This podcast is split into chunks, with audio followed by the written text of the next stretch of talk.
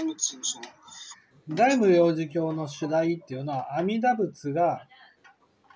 その全ての人を救いたいという本願を立てられたんです。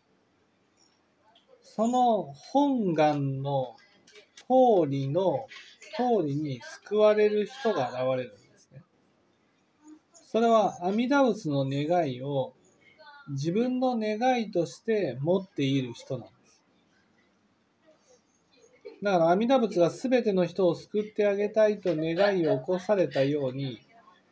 私も全ての人を救ってあげたいという願いを起こす人がこの世に現れて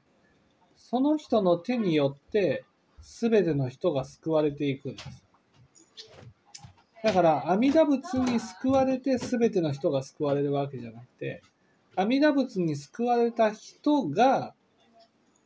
全ての人を救っていくんです。いつもお聞きしてます。で、その、そういうふうに読まない